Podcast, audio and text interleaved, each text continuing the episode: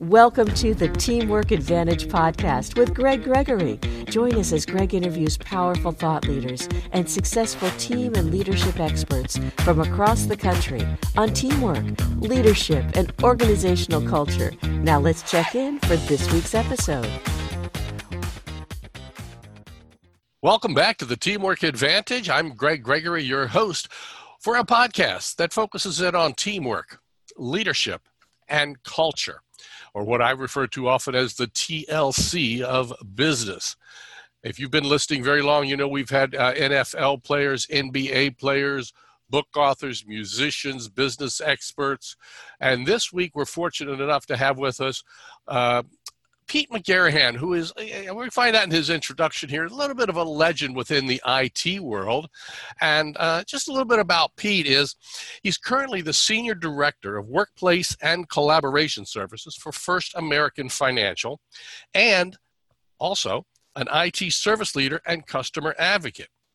The First American IT Service Desk recently won awards for Best Use of Technology and Best Service and Support Organization at HDI worldwide. And for those not familiar with HDI, they are recognized as the world's leader in help desk services. Pete's an industry expert as well and a thought leader in global IT service management, strategy, people, processes, along with tools.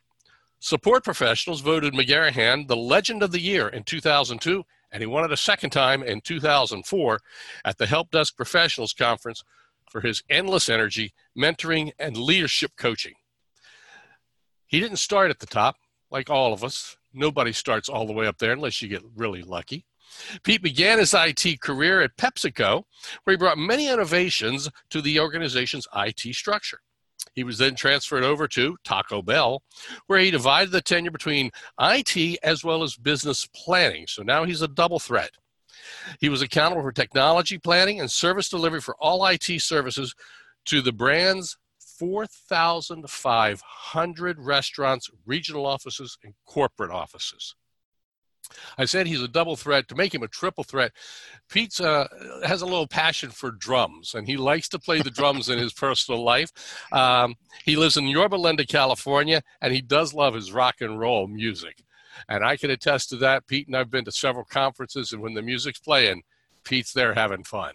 Pete, welcome to the Teamwork Advantage.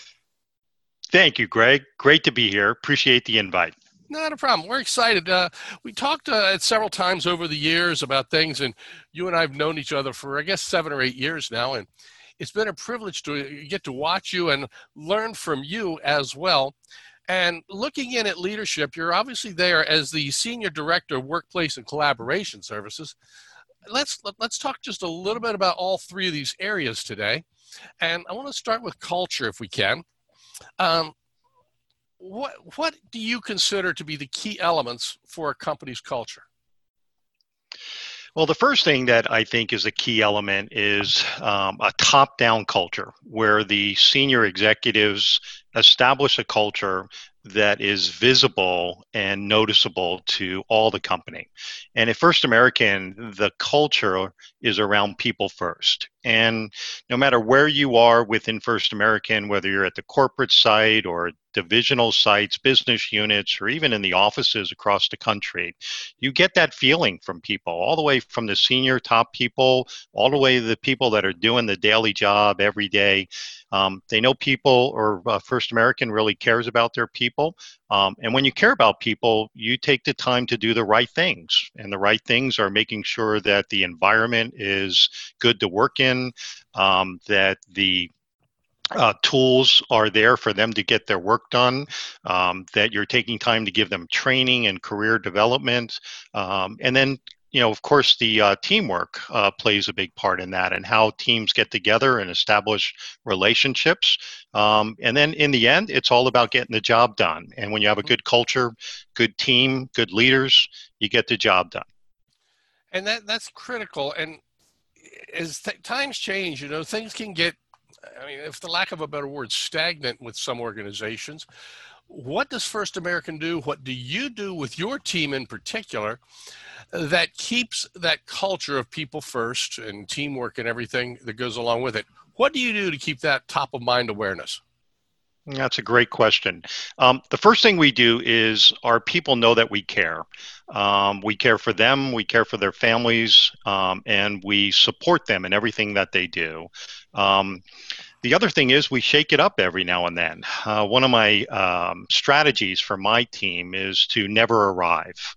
And never arrive means you never settle you're always looking for areas of opportunity areas of improvement. Um, you never think that you're you know great and that you've finished the end. It's always looking for either getting better at something or expanding your scope of services or providing more value to the business. But you just don't sit there and say okay we're good.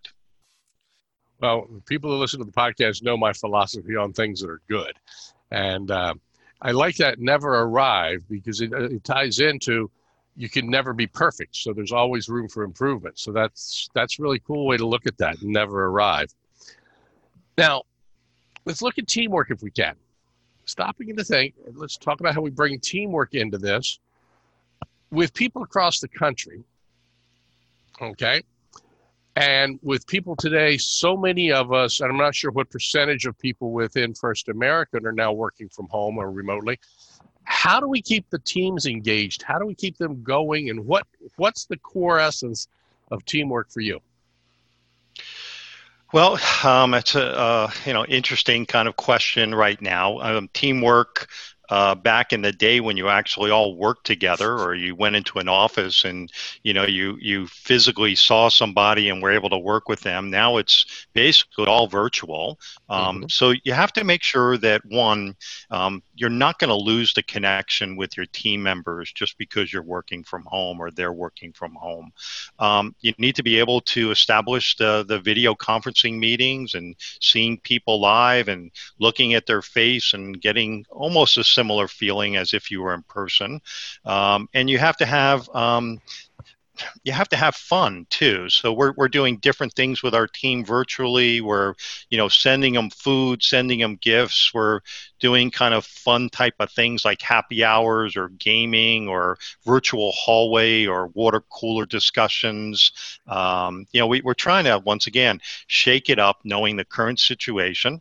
Um, more importantly, though, we, we just started a uh, program based on a survey. So we did a survey with our team members to find out what their challenges are working from home. And as you can imagine, uh, if you have a team member who's married, whose spouse works, whose kids are home doing virtual learning, they're you know at an age where they need to, to, to be you know supported and guided and assisted, um, and our day-to-day operation happens during that same time. There's a, a lot of challenges and conflicts that people are feeling. And we're trying to work with them in an advisory council now to try and figure out how we can best support them in some of these challenging, you know, at home situations.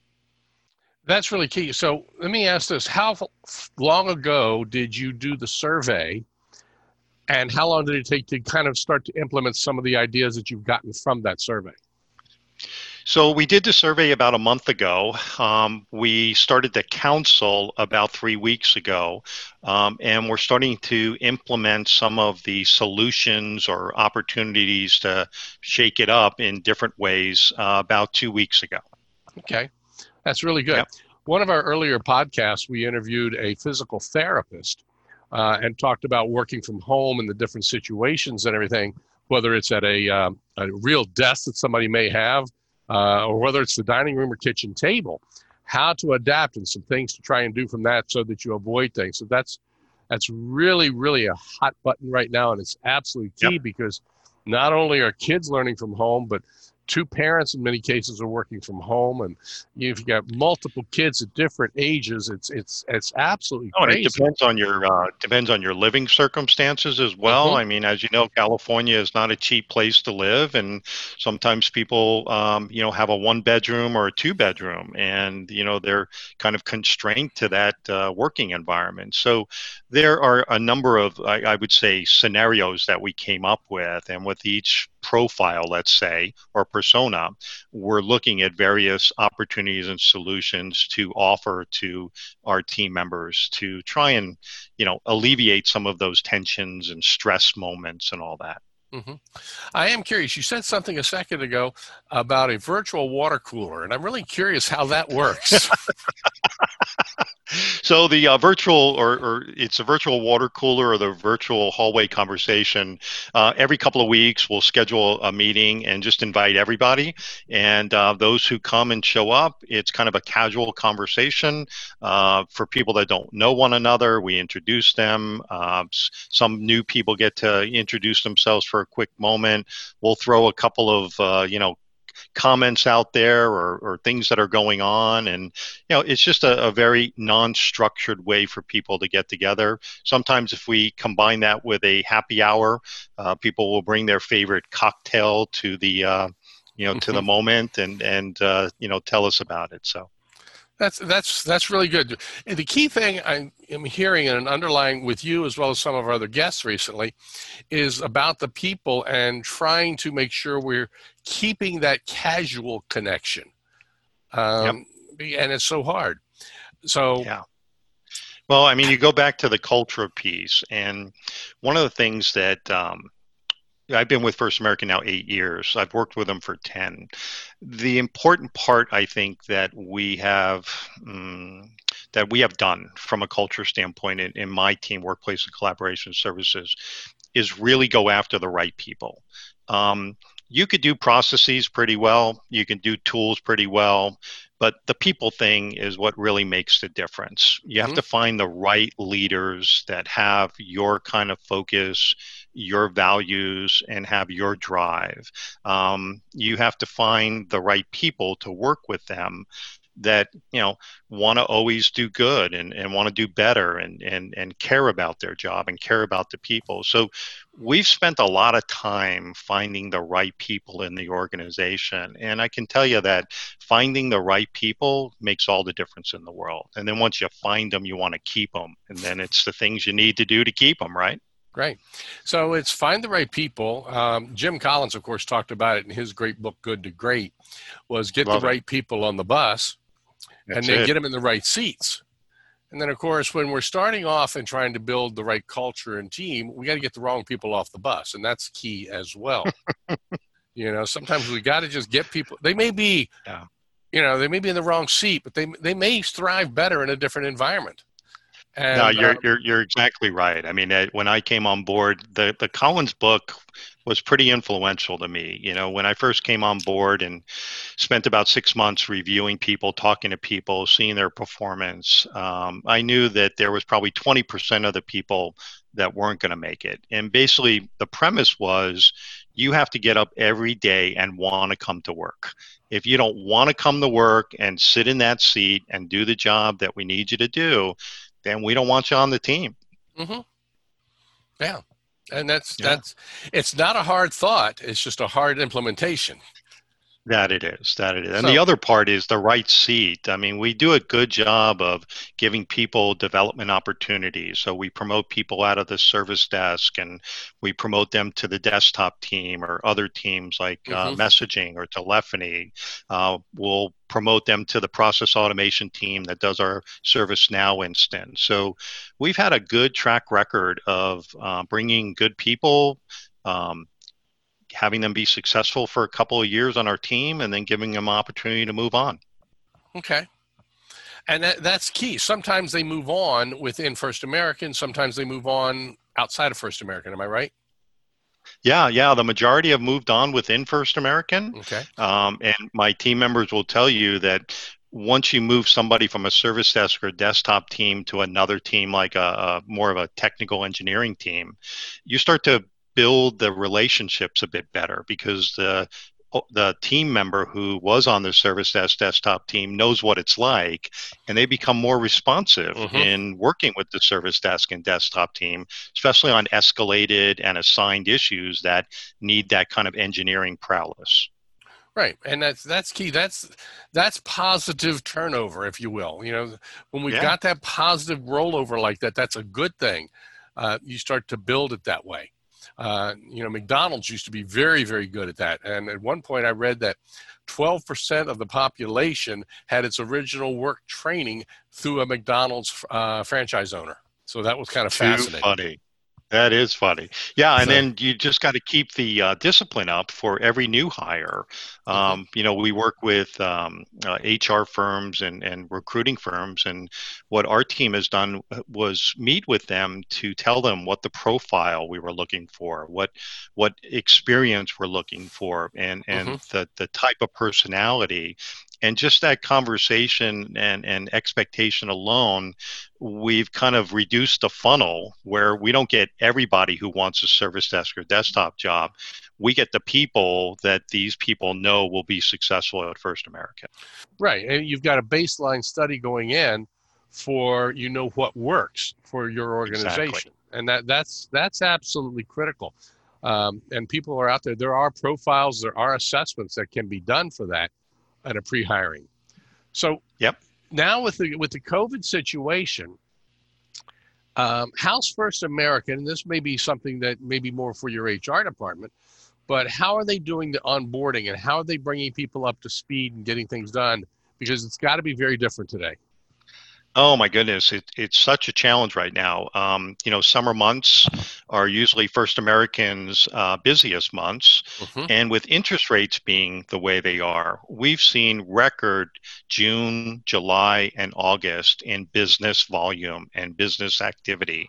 Yep. And so the business has been hiring. Just in the last two months alone, we've hired 500 people at First American in the business units to support the extra volume of business that are going on. Um, we noticed we also had a 30% increase in contact volume, and we noticed that 25% of it was associated with the new hires. And just to your point, you know, before we would send the new hires set up and configuration and equipment to the office, we'd have somebody there to set it up. Um, there'd be mentors or coaches there to help them in their first couple of weeks with just some of the training piece and how to get used to the new system and apps and all that. Um, that's not there anymore. They're mm-hmm. poor, the poor new hires are on their own at home.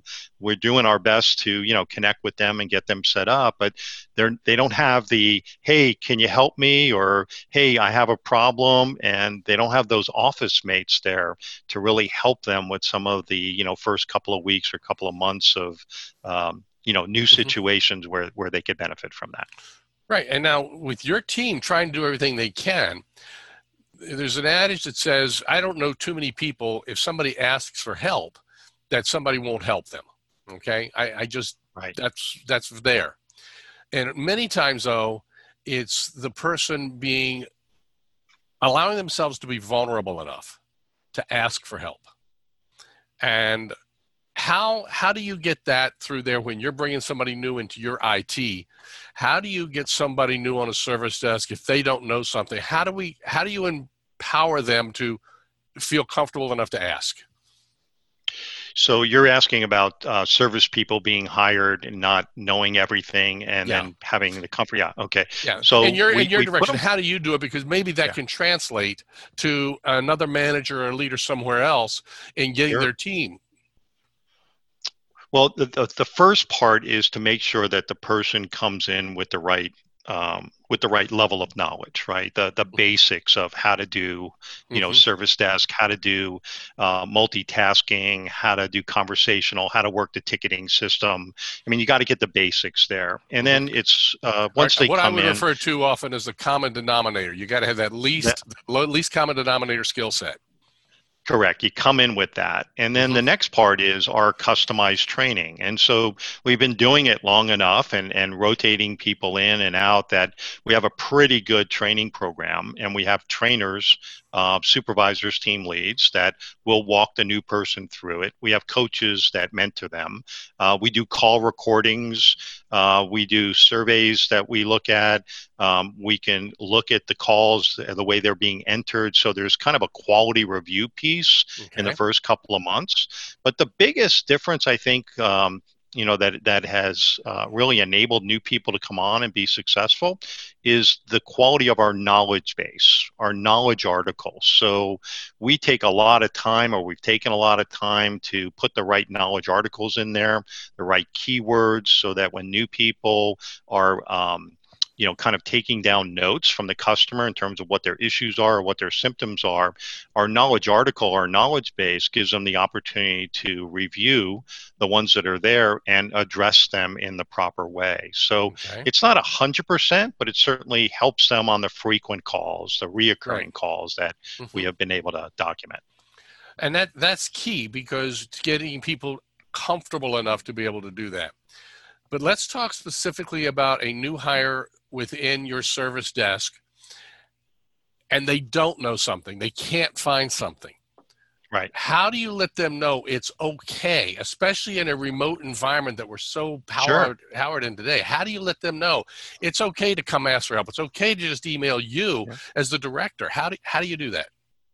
So the team has a open chat uh, in. So we're on Teams now, Microsoft Teams, okay. and the service desk has a channel for all of the service desk people, and they're all in the channel.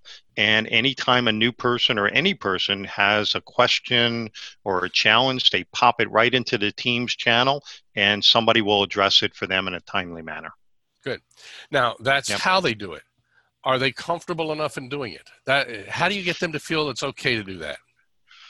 So um, it's a good point. So let's just take the person that's in that predicament, right? They have a customer on the call. Uh, the customer is asking them something that they're not really sure of. Mm-hmm. It's the moment of truth.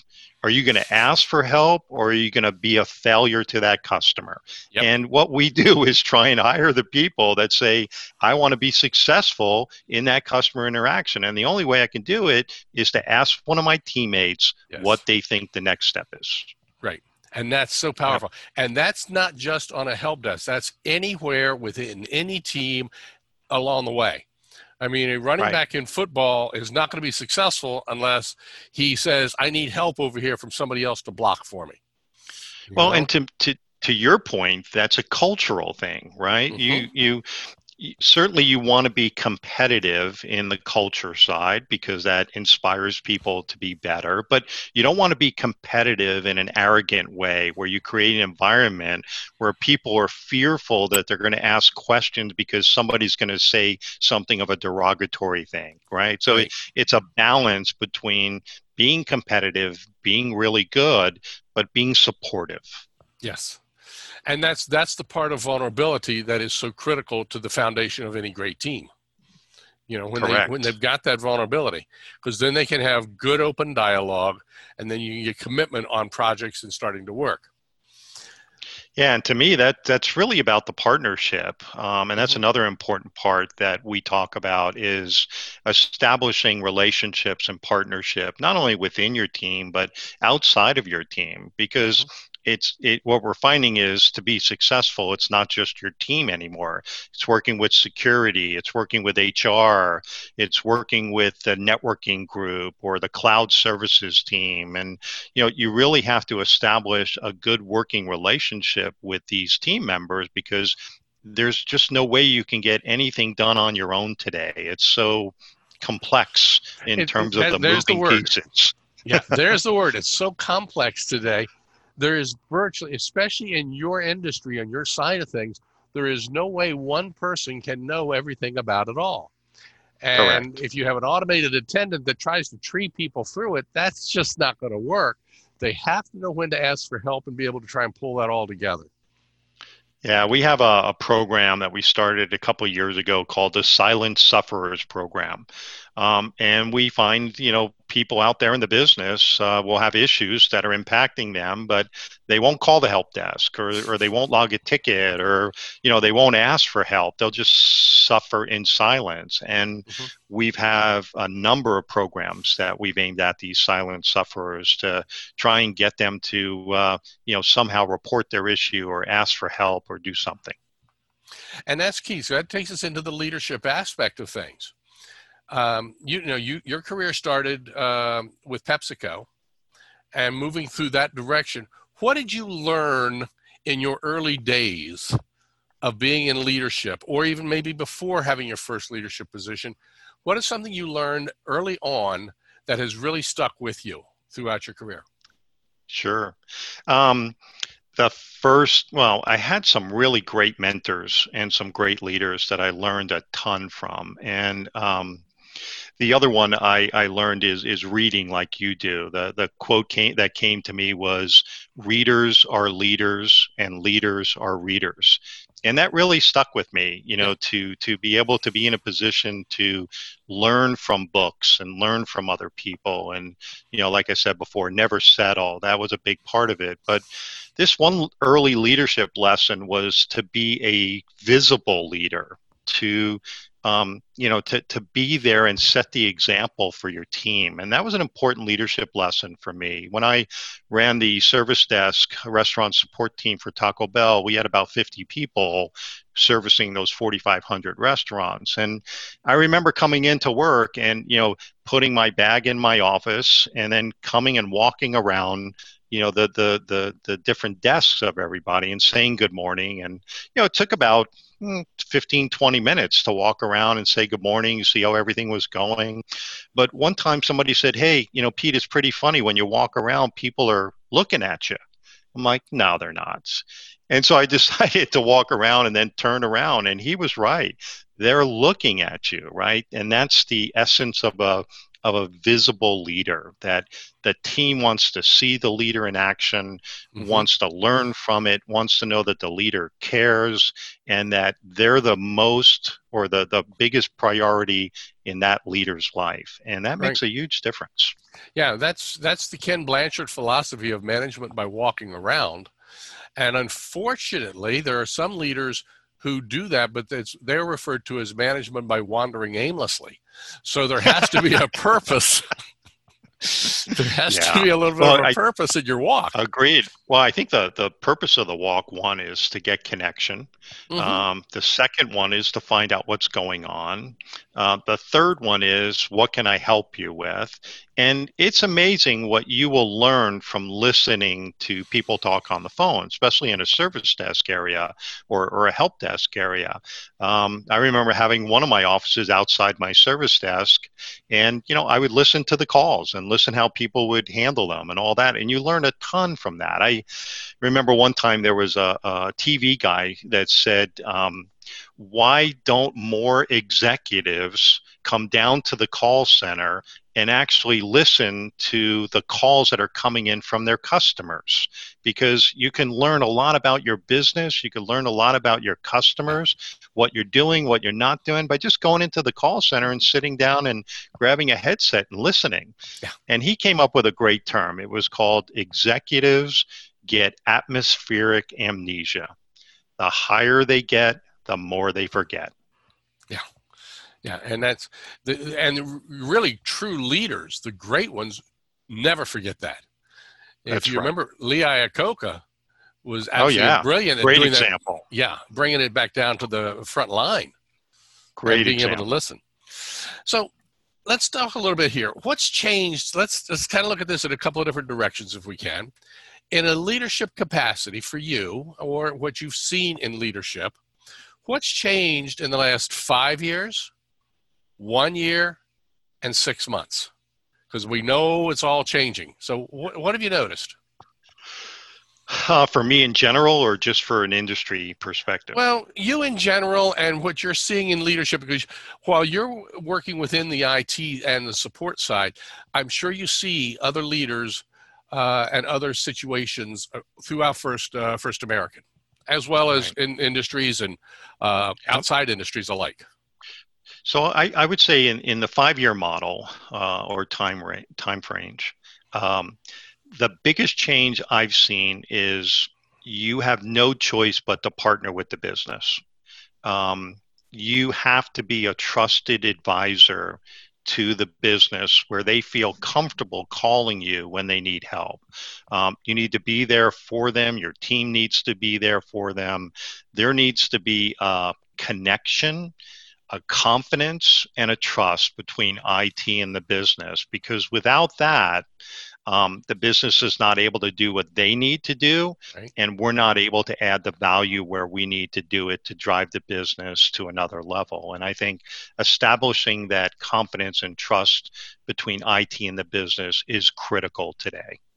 Uh, within a year, Um, for me, it's been, you know, going from kind of a siloed, a siloed reporting structure um, to expanding uh, all of my team into the workplace and collaboration services. So, what is that? Well, we now have responsibility for all end user technologies, and that team of messaging, telephony, wireless, desktop services, and and service desk we all need to work together to make sure that that customer experience with all their technologies right. is a good experience and they're able to do what they need to do on a daily basis without having to worry about anything not working. And and that's critical right now. And then in the next last you know six months three months um, trying to figure all that out and doing it you know from a from a work at home scenario I, I think our luckiest thing we ever went through was in 2000 or last year. Um, we had two uh, uh, disaster recovery um, examples or scenarios, uh, exercises, I should say. And those two exercises forced all of us to leave campus and leave our workplaces and work from home. And that showed us the gaps in what we did not have to enable us to work from home, you know, the service desk and the desktop mm-hmm. team. Wow. And so, what we learned from in those two exercises, and then, you know, re- resolved or solved or equipped, once this pandemic came out and we all had to go home, we were already enabled to work from home and that made a huge difference yeah that you know what that just saying that example just reminds me of as children we all had fire drills in our schools right of knowing what to do and as of course as a kid we thought it was kind of stupid but when you've got a plan when something happens it's so much better well, you know, it's funny, Greg. We thought it was stupid last year. I know. Just like a kid. You know, it's like, why are we doing this? You're interrupting my work. I got to, you know, stop. And, and now we look back and say, man, that was a game changer. It was an aha moment, wasn't it? Yes, it was. No doubt. So, moving for you, what is it that kind of inspires Pete McGarahan to want to be a better leader? Um, every day I wake up and and I think about that. Um, I think about the things I'm doing. I think about the things I'm not doing. Um, I really give it some thought every day or every night on what the opportunities are for me to make a difference in my team members' lives or my customers' lives or whatever. It's mm-hmm. you know kind of who I am. It's what's important to me, and um, I try and live my own philosophy of never arrive. So here's the question this is an interesting one, I hope. I'm sure along the way there have been hiccups, bumps in the road. What's a mistake that's happened through your leadership life that you've learned from and been able to build on from that? Because it's not always a bed of roses. We always have something, there's a mistake, whether it's something we did or whether it's something that happened to us. What did you, yeah. what was that? What was yours? I made multiple mistakes. either either leaving a job too early and going to the wrong company, or um, mm-hmm you know, uh, thinking I was uh, uh, ready for something that I really wasn't ready from, or um, you know, a position where I had to travel a lot and leave my family when they were, you know, when the kids were young. And I look back and say, wow, that wasn't really a great idea. So um, I, I, do have many uh, moments where um, I feel I made a mistake or, or a bad mm-hmm. judgment call. Um, what I learned from all of them was that you will learn from all of them whether it's a good move or a bad move. There's always a learning to be out of any of it. And you know what what a leader told me was there's always going to be a fork in the road. You might take the left fork or the right fork. One might be the right way or the wrong way, but somewhere down that road there'll be another fork and hopefully you what you learned along the way you know you make the right decision the next time based upon what you learned the prior time yeah. Yeah, it's not like Yogi Berra used to say, when you come to the fork in the road, take it. Um, always a good one. That was always, and the thing is, if people don't understand that quote, it basically was because when you're driving to his house, when you came to the fork in the road, you could take either one. It brought you in a loop back to his house anyway, so it didn't really matter. but just the way he would say it, you know. Yeah, it was great. That and many other things. Oh, yes. So now let me ask you this: You're looking for new leaders. You're looking to promote somebody. You're looking to put move somebody up to a position. Again, earlier you talked about the least common denominator had that skill set. What does Pete look for when he's looking to do a promotion, either from within or bring in an outside leader? And how do you how do you make that distinction? So um, they have to uh, for leaders internally. Mm-hmm there's a minimum of two years of experience that they have to show of you know what they've done how they've done it what their accomplishments are. Um, you know and i look at it from not just what you do or what you get done or um, i always look for consistency. Uh, i look for trending. Um, i look for decision making. Um, and i look for maturity uh, in in that end. So um, it, it's a bunch of things. I mean mm-hmm. you if you're ready for promotion, you you you probably earned it a year ago uh, in my organization. Yeah, and so often, you know, a lot of first level leaders in particular get their first leadership job because they did the job right. And that's not always a sign of a good leader, is it? No, it's not. And that that was my biggest challenge. Um, I did the job very well, but my first leadership job was an absolute failure. There's no doubt about that. I mean, knowing what I know now, I would have fired me at six months after getting the leadership job. The company didn't even do that. So, you know, I, it, it's it's just uh. powerful. Um, what motivates you every day?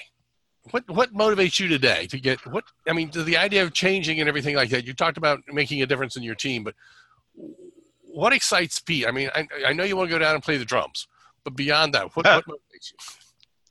Um, so I think the, the, the biggest thing a leader can do is to be a barrier remover.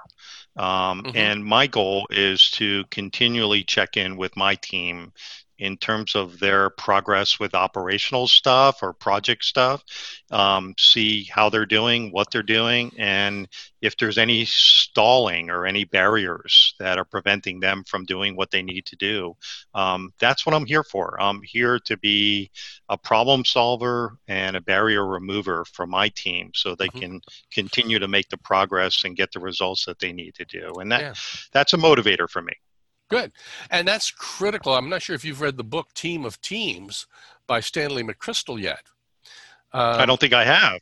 Okay. And in there, he talks about those barriers and how things have changed from the time he graduated West Point to the time he took over the command in, um, in Iraq. So it's very interesting that you use the terms barrier remover because all of a sudden there are barriers that are there and they may be there today that weren't there last week and having that exactly. ability exactly. Every day every day is a new day. Mm-hmm. um, you know new challenges new opportunities. So you know coming in uh, to work every day um, assessing what's going on. And you know i always got a great leadership lesson was you never want to miss the opportunity that's before you. And that um, if you have an idea or if you have something that you want to do it may not be the right time. So you always have to kind of be aware of the timing and the circumstances around you for when the right time to implement certain things based upon need or circumstance or situation. Wow. Let's repeat that. Need, circumstance, or situation. That's that's key. Uh, yeah. Making sure we're doing the right evaluation and don't miss an opportunity. Don't close the door because of it. Correct. But don't take that opportunity too early either. That's it. There's always a moment in time. I always say, um, if there's a crisis, make sure you utilize it to your advantage. That might be the perfect time to mm-hmm. implement mm-hmm. something that you know wasn't ready in a prior time. So oh. never let a crisis go to waste. And that's in essence how this uh, Teamwork Advantage podcast got started. I had talked about it for years, and then all of a sudden the pandemic hit, and I said, "Well, let's do it." there you so go. That's that's that's how we've launched it, and we've had great success with it so far. Well, Pete Greg, it's been a pleasure. It's been great to have you on board here. It's great to see your face and not just chat Thank a little you, bit over a phone or a LinkedIn message. So I appreciate your time. Um, Anytime. The Teamwork Advantage is a podcast. We talk about 30 to 45 minutes once a week on teamwork, leadership, and culture, and all walks of life. If you haven't listened to some of our previous episodes, go back and listen to them. We've got some amazing interviews. Until next time, be sure to make it a great day because as you know, a good day is only being average. Thanks. We'll talk to you again next week. Bye bye. This has been the Teamwork Advantage with Greg Gregory. To learn more about how Greg can help your organization develop a powerful winning culture, visit teamsrock.com. That's T E A M S R O C K.com. Be sure to join Greg next week when he interviews another exciting and powerful thought leader on the Teamwork Advantage. Until then, as Greg says, make sure you have a great week because a good week is just being average.